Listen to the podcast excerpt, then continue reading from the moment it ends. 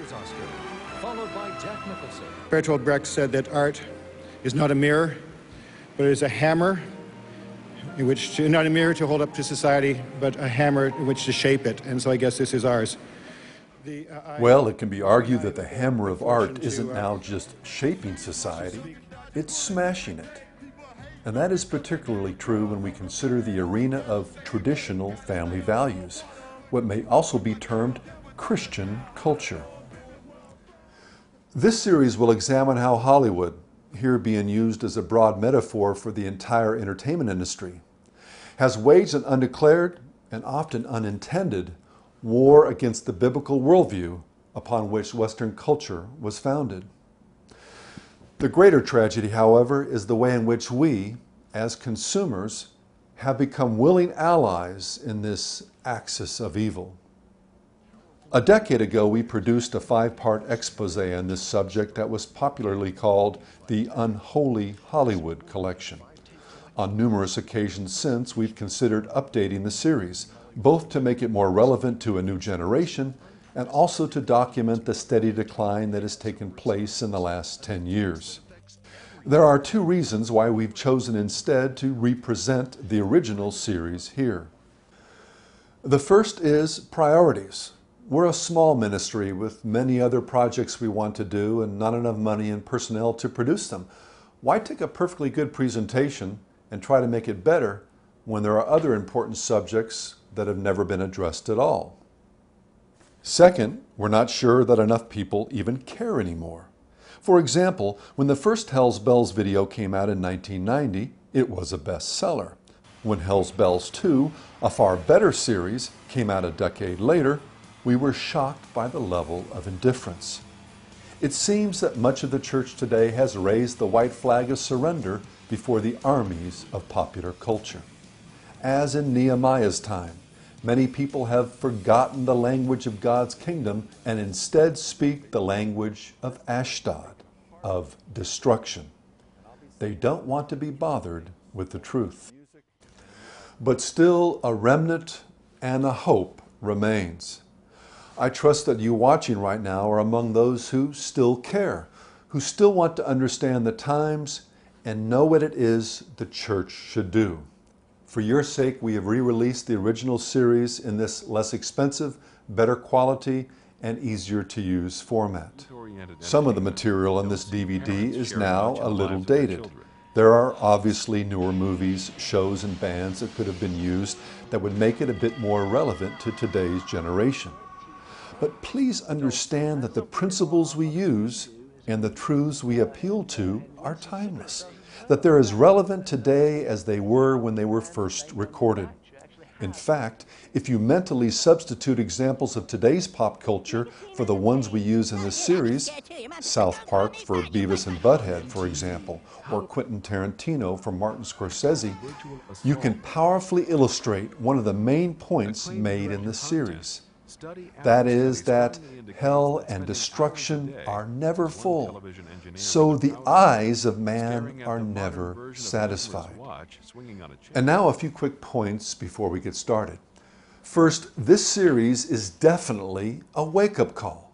And like all wake up calls, it isn't always pleasant or accommodating. Some of the material we're about to consider will be pretty disturbing. Please know that we've censored it where we could, but not at the cost of muting either our message or its urgency. Therefore, viewer discretion is definitely advised. Second, this series in no way endorses any new forms of governmental censorship. We, the producers, are thankful for our First Amendment right to critique the entertainment industry were equally supportive of their right to free expression. And finally, we want to gratefully acknowledge those artists and producers in the industry, Christians and non Christians alike, who are producing works that are noble, lovely, and true. This series is dedicated to them in prayer that there may be many more.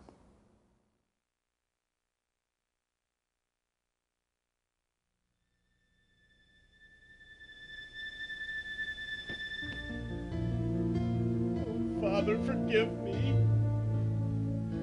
help me, God, to stop doing this. I don't know where these thoughts are coming from. I can't keep them out of my head. Please, God, take them from my mind.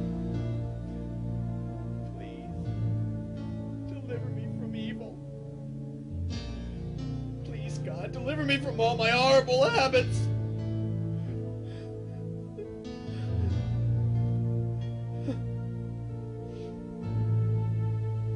The Lord is my shepherd, I shall not want. He maketh me to lie down in green pastures, He leadeth me beside the still waters. He restoreth my soul. The Lord is my shepherd, I shall not want. He maketh me to lie down in green pastures. He leadeth me beside the still waters. He restoreth my soul. He leadeth me in the paths of righteousness. That'll be five dollars, please.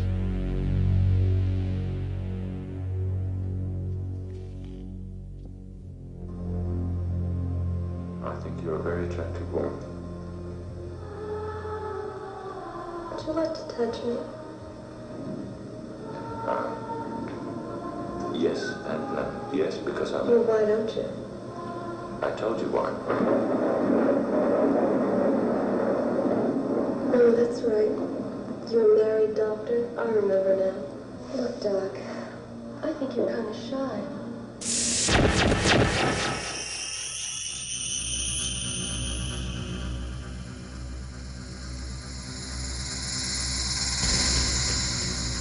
Is he under yet? Isn't it nice when they make it this easy?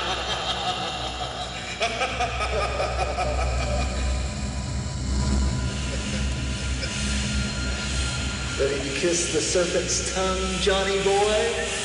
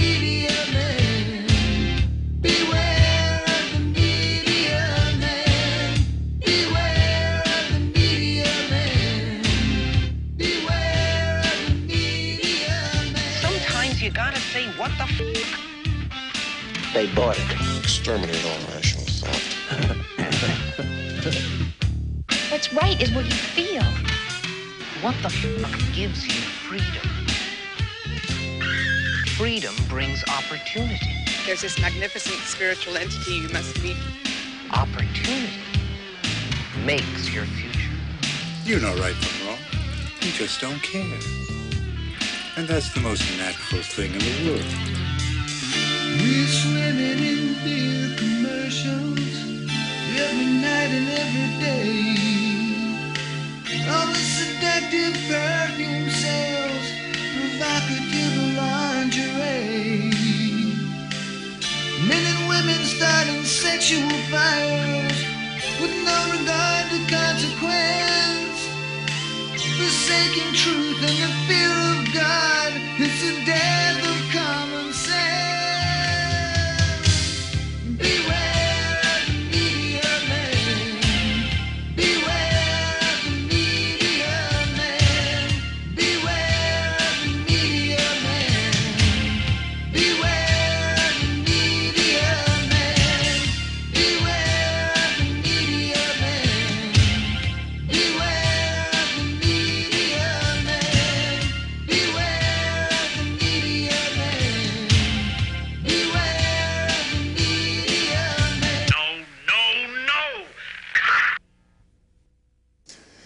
would be great if it was that easy.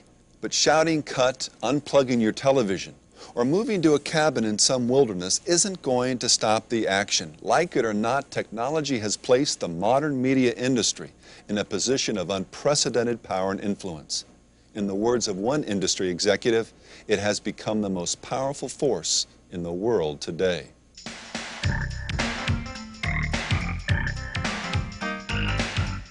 America has evolved into a nation where there are more televisions than toilets, where the average citizen spends five to six hours a day living in a world of electronic images and sounds, and where we spend far more on entertaining ourselves than we do on education and healthcare combined.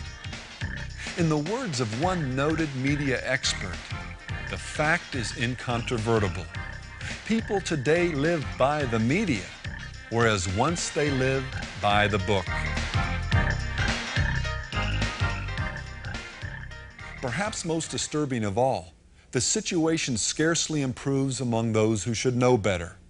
People whose religion challenges them time and again to not focus on the shifting shadows of a world at war with God. A survey conducted by one of the most respected missions organizations in the world revealed that the average professing Christian in America spends six times more on entertainment than on all forms of Christian giving combined. And when we look at another key area of giving, that of our time, only God knows how many more hours are filled with our pursuit of amusement than with prayer, worship, Bible study, and Christian service. The purpose of this series is to hold the mirror of God's Word up before the face of American culture, particularly Christian America. And then, once having seen what we've become, our prayer is that we will repent, turn from our sins, and allow the Heavenly Father to change us into the likeness of His dear Son. Let's continue by looking more closely at the power of the media man, as well as the philosophy that more and more seems to guide his hand. The mass producing and consuming of images has transformed the way you and I see and understand the world. No one's trying to affect me. Nothing's affecting me. Nothing's affecting me. These images create the patterns of what our behavior is going to be. In Torch Song Trilogy, Tony Award winning playwright Harvey Fierstein tells the story of drag queen Arnold Beckoff. The movie Mr. Fierstein freely admits is designed to teach as well as entertain. Start with homosexuality, so misunderstood. Hopefully, something like Torch Song, instead of looking to see how they're going to take it, hopefully they can open their eyes, take a look at what we're doing, and and have a new view of life. Harvey Fierstein accomplished his goal. With the backing of a powerful pro homosexual film lobby and a Hollywood establishment where four out of five people support gay rights, millions of people were given a very sympathetic portrayal of a homosexual lifestyle, not just to entertain, but in the words of Mr. Fierstein, to give them a new view of life. Have a new view of life. Well, uh, media saturates our culture. We live in a culture which has become acclimatized to having a constant input and a constant fix of, uh, of television, radio. People get uh, disoriented. Ted Baehr is a writer and Emmy nominated producer who, as chairman of the Christian Film and Television Commission, is active in bringing a Christian perspective to Hollywood. He hosts a weekly television program and has made numerous guest appearances on some of the most popular talk and news shows in America. Pointed out to you that 72% of the teenagers say they want to copy what they see in sexually explicit or violent films. In fact, uh, several studies have shown that uh, 22% of teenage crime is directly related to what they see in violent movies and television programs. There have been over 3,000 studies done in this regard, and uh, the studies are just conclusive on the fact that there's an impact. While the modern media industry typically attempts to deny any connection between what they produce and how its consumers behave, occasionally an honest voice is heard above the din. Visual imagery can be brilliantly effective in reinforcing established ideas or in shaping opinions. Viewers simply cannot help but be rippled by the emotional, gut wrenching influence of huge, moving color images backed by stereo sound.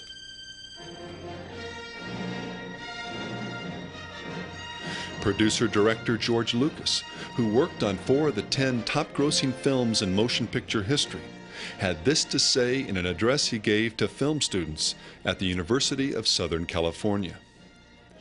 Film and visual entertainment are a pervasively important part of our culture, an extremely significant influence on the way our society operates. People in the film industry don't want to accept the responsibility that they had a hand in the way the world is loused up. But, for better or worse, the influence of the church, which used to be all powerful, has been usurped by film. Film and television tells us the way we conduct our lives, what is right and wrong. And David Puttnam, producer of the award winning Chariots of Fire and The Mission, observed Movies are powerful. Good or bad, they tinker around inside your brain. They steal up on you in the darkness of the cinema to form or conform social attitudes. In short, cinema is propaganda. There are many ways to control or manipulate a society. Laws, wars, taxes, and interest rates have all been used quite effectively to this end. But at its very core, a society, or perhaps more properly, a culture, is more about values and beliefs than issues of political, military, or economic power. And that's why any struggle for the control of a culture must appeal to the mind and the heart by addressing both the ideas that power the intellect and the images that fuel the imagination. Put simply, the usurper needs to rely heavily on propaganda.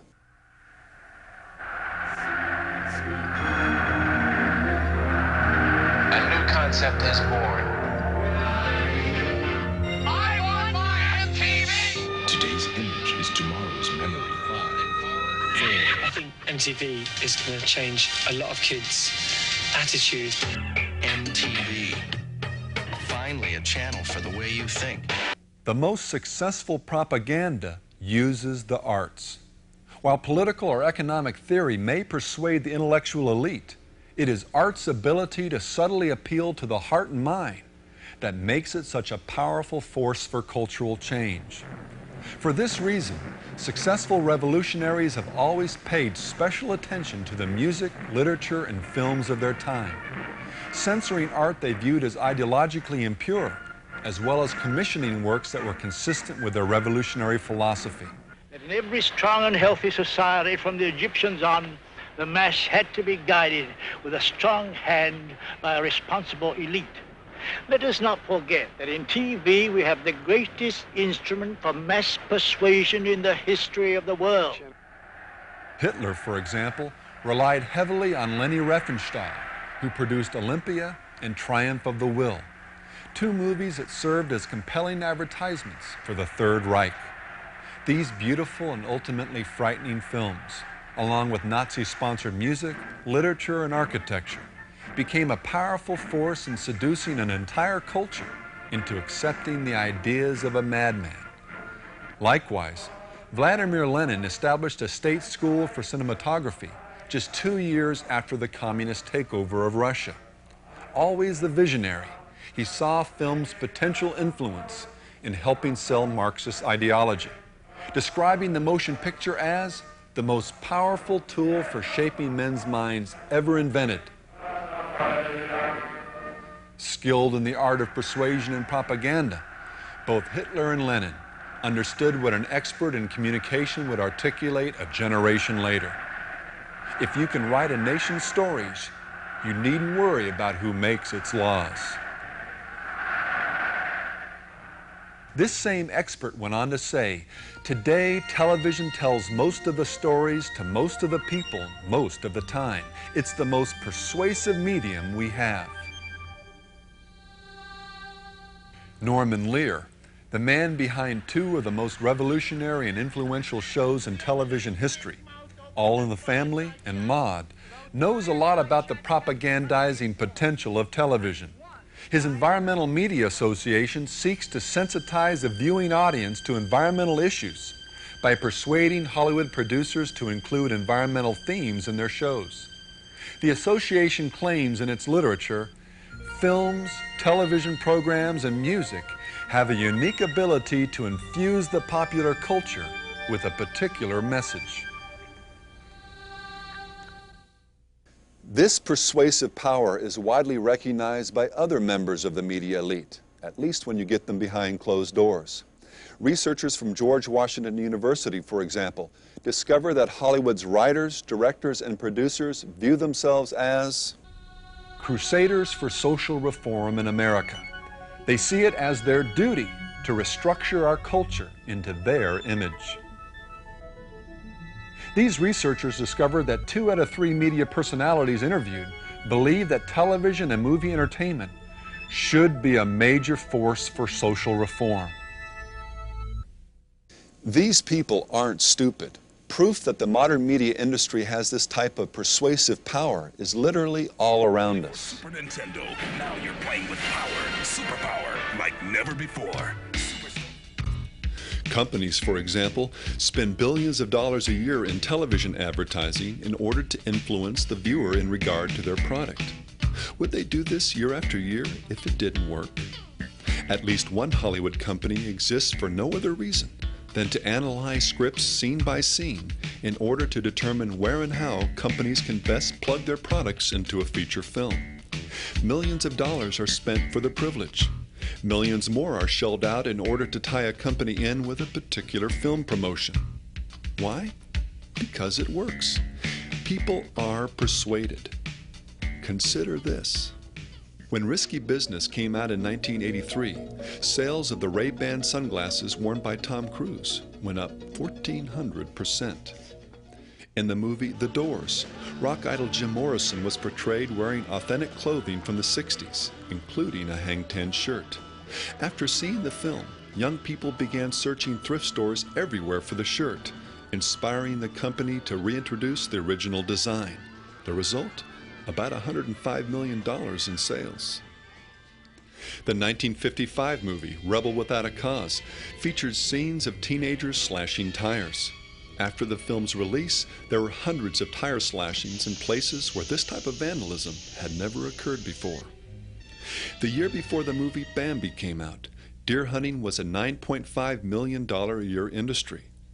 Then came the touching scene of a yearling deer being orphaned by a hunter's bullet. Deer hunters subsequently spent only $4.1 million, a drop of over 50%. Clark Gable bared his chest in It Happened One Night, and sales in the undershirt industry plummeted. Marlon Brando played a biker in The Wild One, and leather jackets became one of the hottest fashion statements of the decade. And thousands of men and women flocked to Navy recruiting stations after viewing Top Gun.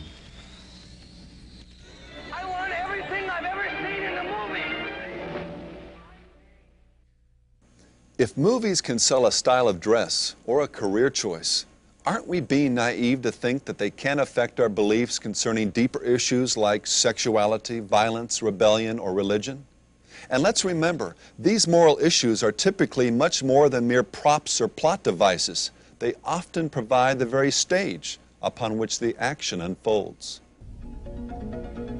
Tom Cruise, for example, may have made Wayfarer sunglasses look cool in risky business. But the movie spent a lot more time and effort glamorizing premarital sex and teen rebellion. It was great the way her mind worked. No guilt, no doubts, no fear. Just this shameless pursuit of immediate material gratification. Are we honestly to believe that this message had no effect on its audience, while at the same time the sales of sunglasses were going through the roof? What makes all this even scarier is that studies now show that there's really no defense against this propagandizing influence other than simply turning it off. To win, buy everything on your list and be first out of them all. In a PBS special entitled Consuming Images, Bill Moyers and company examine the way in which the modern media industry creates consumers. People whose lust for material goods theoretically drives our market economy. Dr. John Miller of Johns Hopkins University made this sobering observation. The frightening thing is that it has become clear now that simply recognizing the artificiality of something does not ensure immunity to that thing. Simply knowing that you're an object of propaganda is not enough in itself to armor one against the appeals of propaganda. Popular actor Tom Hanks echoed this observation when he acknowledged the film industry can capture an idea and make it glamorous and gorgeous so that the audience isn't even aware that they're embracing something they never would have embraced before. Consider The Boat, a tense thriller about heroism aboard a German U boat that actually had American audiences rooting for the Germans. And then there's the Academy Award winning Silence of the Lambs, a movie that incredibly was able to make a hero out of Dr. Hannibal Lecter, an impossibly cruel murderer with a taste for human flesh. How do we begin to covet, Clarice? We begin by coveting what we see every day. And don't your eyes seek out the things you want? Anthony Hopkins, the Oscar winning actor who portrayed Lecter, noted repeatedly how surprised he was with the positive response he got from fans concerning the character, particularly from women who viewed the clever cannibal as both intriguing and sexy. The power of cinematic images to influence an audience's beliefs is such that psychotherapist Geoffrey Hill, in his book Illuminating Shadows, argues that the movie theater is a modern equivalent of a tribal dream house, where the viewer participates in a contemporary ritual with distinct religious overtones. He writes, Besides the emotional impact of films, there is something deeper about them that changes our lives. Our participation in these cinemyths helps alter the consciousness of society, either for good or ill, depending on the myths portrayed. Of course, there's another argument that supports this idea that we are profoundly influenced by what we listen to and watch. And for the Christian, this argument should be the most compelling of all. Throughout the Bible, God tells us to be careful what we set before our eyes and ears. From his opening account of man's creation and fall, we're warned that Satan's primary tactic is to take an aspect of God's creation and then dangle it seductively before our eyes, subtly perverting its character or use, singing out a song of deception, waiting patiently for the trap to be sprung, and sin's wages to exact their terrible price. Having fallen, man then becomes the object of God's redemptive love. Through His Word and finally His Son, He progressively revealed truth and now encourages us to embrace that truth rather than the deception that spew forth from our fallen nature and the spiritual darkness that rules over it. Blessed is the man who walks not in the counsel of the ungodly, but his delight is in the law of the Lord. Do not be conformed to this world, but be transformed by the renewing of your mind. Watch over your heart with all diligence, for from it flow the issues of life. Finally, brethren, whatever things are true, noble, just, and pure, whatever things are lovely and of good report, if there is any virtue and anything worthy of praise, let your mind dwell on these things. I will set no worthless thing before my eyes. My eyes shall be on the faithful of the land. Set your heart on what pertains to higher realms, where Christ is seated at God's right hand. Fix your mind on things above, not on the things of this earth. There are hundreds of verses throughout the Bible that say the same thing, that point out the deceitful nature of our hearts, that expose our vulnerability to spiritual seduction, that warn us of our enemy's guile, that exhort us to embrace heaven's truth, and that plead with us to serve God with all our hearts and have nothing to do with the beguiling works of darkness. One would never know these verses were in the Bible if it were simply left to the testimony of many Christians' lives. Today, millions of believers spend time speculating as to the identity of the Antichrist or how credit cards and universal product codes might relate to the mark of the beast. Little do many of us realize that in a very real sense, we're spending hours a day sitting before His image, listening to His deceptions, traveling a road of celluloid and sine waves that only too often leads into the very belly of the beast.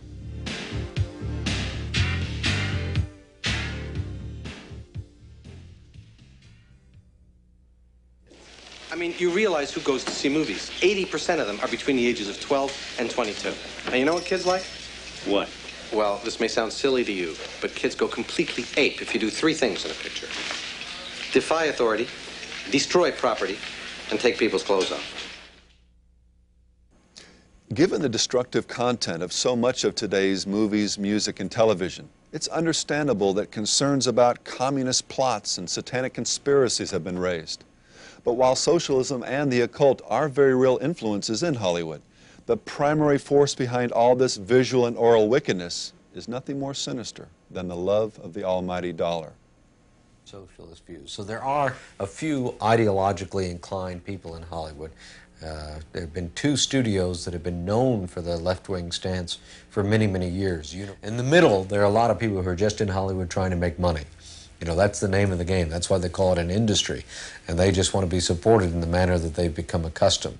So most Roger Corman had an incredible way of um, a formula, making up a formula for his pictures, his exploitation films. And in Boxcar Bertha, he told me, remember, every 15 pages, nudity. Pages. Not, you know, in the script. And whether it's uh, a leg, uh, full nudity, or maybe just the suggestion of nudity, but every 15 pages, you got to keep that interest going. Another influential director who got his start with Roger Corman was Francis Ford Coppola. I made the most vulgar, entertaining, exciting, actionful, sensoramic, uh, give 'em a new thrill every five minutes, have it everything sex, violence, humor. Because I want people to come and see it. In an interview he gave after The Godfather became an international sensation, he described his willingness as a young college student to do anything to get to make more films. And the best opportunity was in the field of the exploitation film, by which I mean nudie, science fiction, and horror films. Coppola went on to describe his first job with Roger Corman, a remake of the Russian science fiction film Nebo Zovyot. Just think. A new world is almost within our grasp. In one of the saddest commentaries on the taste of the American film going public, as well as on the integrity of those who make our films, he remembered I knew that the Russians made very warm, brotherly love science fiction films, and that no one in this country would ever want to see a science fiction picture that didn't have a lot of sex and violence in it. In one scene, for example, a Russian astronaut sees the figure of a golden astronaut, a symbol of hope, standing on a crag. It was really lovely. Rogers said, We've got to put two monsters on that crag. He wanted one monster to be a male sexual symbol and the other to be female. Obviously, one had to devour the other. We said to Roger, This is just too much. You can't just, but we could and we did. Matting in sex and violence, where the Russians had the golden astronaut of hope. And now, a few moments of gratuitous sex and violence. The real problem isn't some secret conspiracy of communists, Satanists, or some other off the wall special interest group. In large part, the media man is simply giving us what we pay for. And from this, we can learn two very valuable lessons. One, that the Bible got it right when it said, the love of money is the root of all kinds of evil. And two, the problem isn't ultimately with Hollywood, it's with us. And that is where the solution is going to have to begin. We'll talk more about our responsibility and what the church can do to reform the media industry in Lights, Camera, Blasphemy, the last tape in the Hollywood collection. Before we leave this section, however, I want us to briefly examine the dominant philosophy of art that floats around the periphery of the industry. Because while the bottom line may be the bottom line, there are still those who cling to the truth that music and film, as art forms, should mean something. And for these artists, there's another purpose for their craft besides simply filling movie theaters. Monster of energy. It's a monster.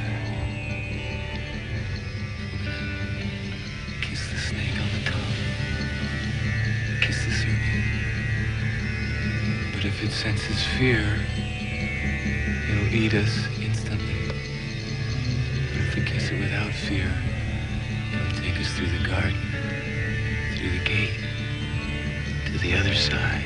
In Academy Award winning director Oliver Stone's film The Doors, Jim Morrison was resurrected as a cultural icon, a shaman whose philosophy of life and art was presented as a key to understanding the profound cultural changes that overtook America in the 60s.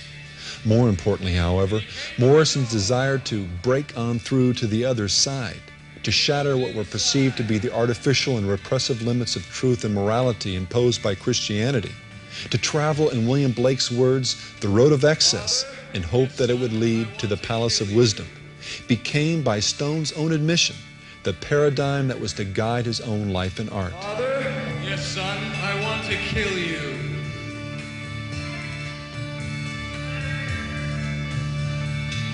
Mother, I want to. And Oliver Stone is far from alone in viewing the role of the artist in this way. Without question, this philosophy, in one form or another, provides the very foundation for the brave new world being fashioned by the media elite. This philosophy is perhaps best described as the cathartic view of art. The idea that the best and bravest way to come to terms with the dark passions of the human heart is to simply embrace them, to give them detailed expression through the medium of film or music. For these high priests of Hollywood, the writer, the director, and the musician are there to lead us into the heaven that presumably lies waiting beyond the gates of hell. Nothing to be feared, but to look inward to see that twisted mind that lies beneath the surface of all humans, and to say, Yes, I accept you. I even love you because you're a part of me, you're an extension of me. This scene was shot for Apocalypse Now, Francis Coppola's epic translation of Joseph Conrad's Heart of Darkness. For Coppola, this journey into night became a metaphor for not only America's struggle in Vietnam, but the journey of both artist and audience into the dark light of being.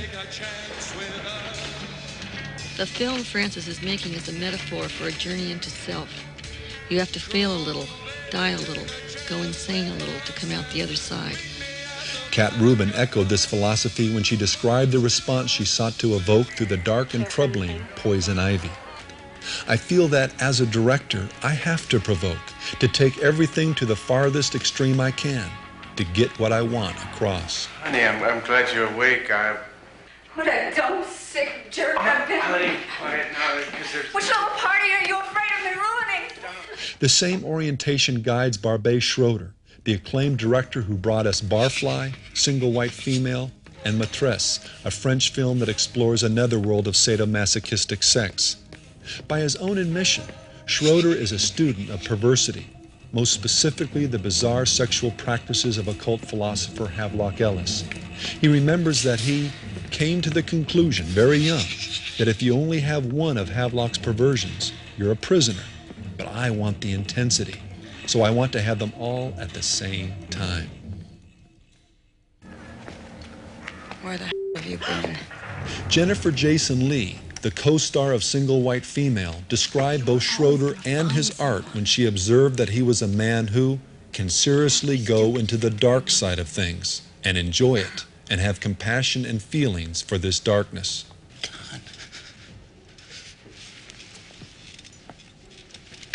God. God? My Own Private Idaho is another movie that exists for no other reason than to embrace this darkness. The unrelentingly bleak tale of two male prostitutes.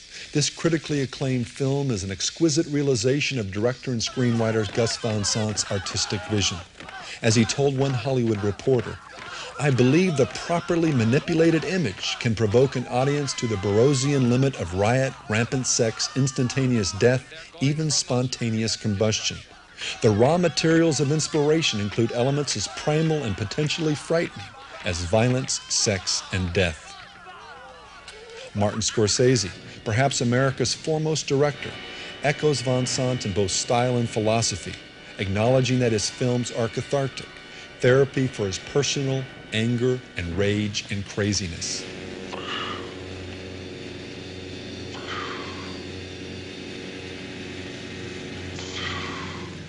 And Adrian Lyne, director of Fatal Attraction in Nine and a Half Weeks, deliberately explores the dark corners of the human psyche as a way of speaking to something lurking somewhere inside all of us. Is rewriting really censorship bill? Because I'm completely worried if it is. Exterminate all rational thought. That is the conclusion I have come to. And last, but certainly not least, acclaimed director David Cronenberg begins Naked Lunch, his hallucinatory exploration of art and existentialist reality, with the quote, Nothing is true, everything is permitted. A statement the movie tries hard to live up to, as the so called hero transcends the contrived limitations of both life and art by, among other things, killing his wife, becoming a homosexual, and injecting roach killer into his veins. In an interview with Rolling Stone, Cronenberg discussed the themes that Naked Lunch sought to explore. Nothing is true. Morality is not absolute. It's only a human construct, very definitely able to change and susceptible to change and rethinking. And you can then be free. Free to be unethical, immoral, ultimately if you're an existentialist and you don't believe in God and the judgment after death, then you can do anything you want. You can kill, you can do whatever society considers the most taboo thing.